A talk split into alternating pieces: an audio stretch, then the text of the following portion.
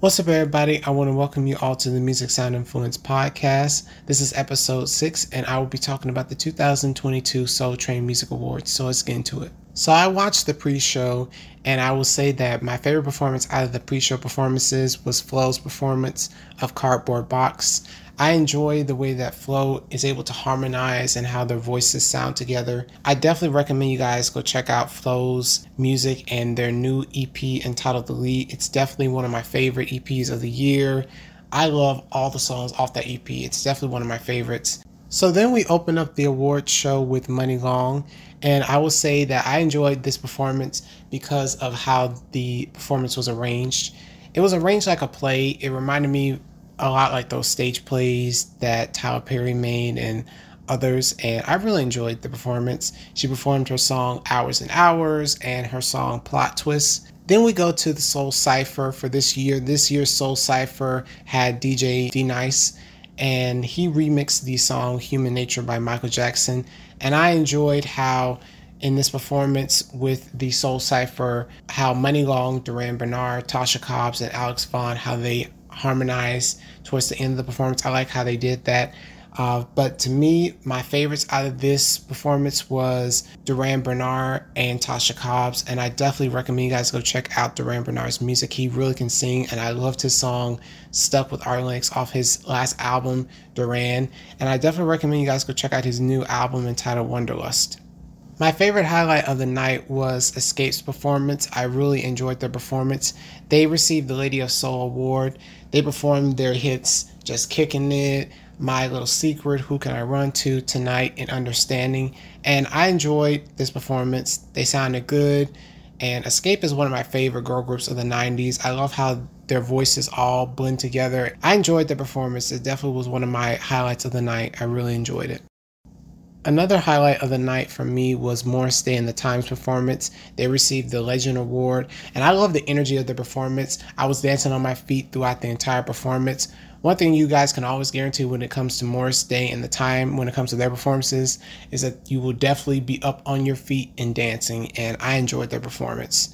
And like everybody knows, Morris Day and the Time, they're legends when it comes to music. So I enjoyed their performance overall, one of my favorites of the night. Another one of my favorites of the night was Shantae Moore's performance. She sounded amazing. She performed her songs, Shantae's Got a Man, It's All Right, and Love's Taking Over. And she sounded amazing. And I love when she hit those whistle notes on the song, It's All Right. I also enjoyed Coco Jones's performance of I See You. Definitely recommend you guys go check out her EP that she just dropped. I enjoyed that EP as well. My favorite songs are Headline, Double Back, and Crazy For Me.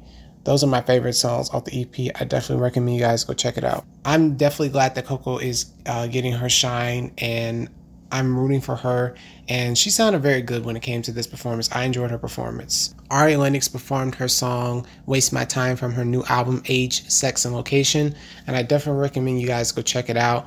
I really enjoyed her debut album Shea Butter Baby, and when it comes to Ari Lennox, from all the performances that I've seen, she never sounds bad. Her voice is always there, and I really enjoy Ari Lennox as an artist, and I definitely recommend you guys go check her out. I also enjoyed Q's performance. I wanted to hear more of the performance, but it went to commercial break. He sounded very, very good. And then we go to the next performance, which was Tank's performance. Tank sounded very good. I enjoyed his performance as well. I liked Sir's performance. I think he did a good job. And overall, those are the performances of the night. I want to announce and talk about the winners and the categories. So here are the list of winners. So Beyonce won for Album of the Year for Renaissance. The Ashford and Simpson Songwriters Award went to Muni Long for Hours and Hours. And I'm so happy for Muni Long because this has been her year.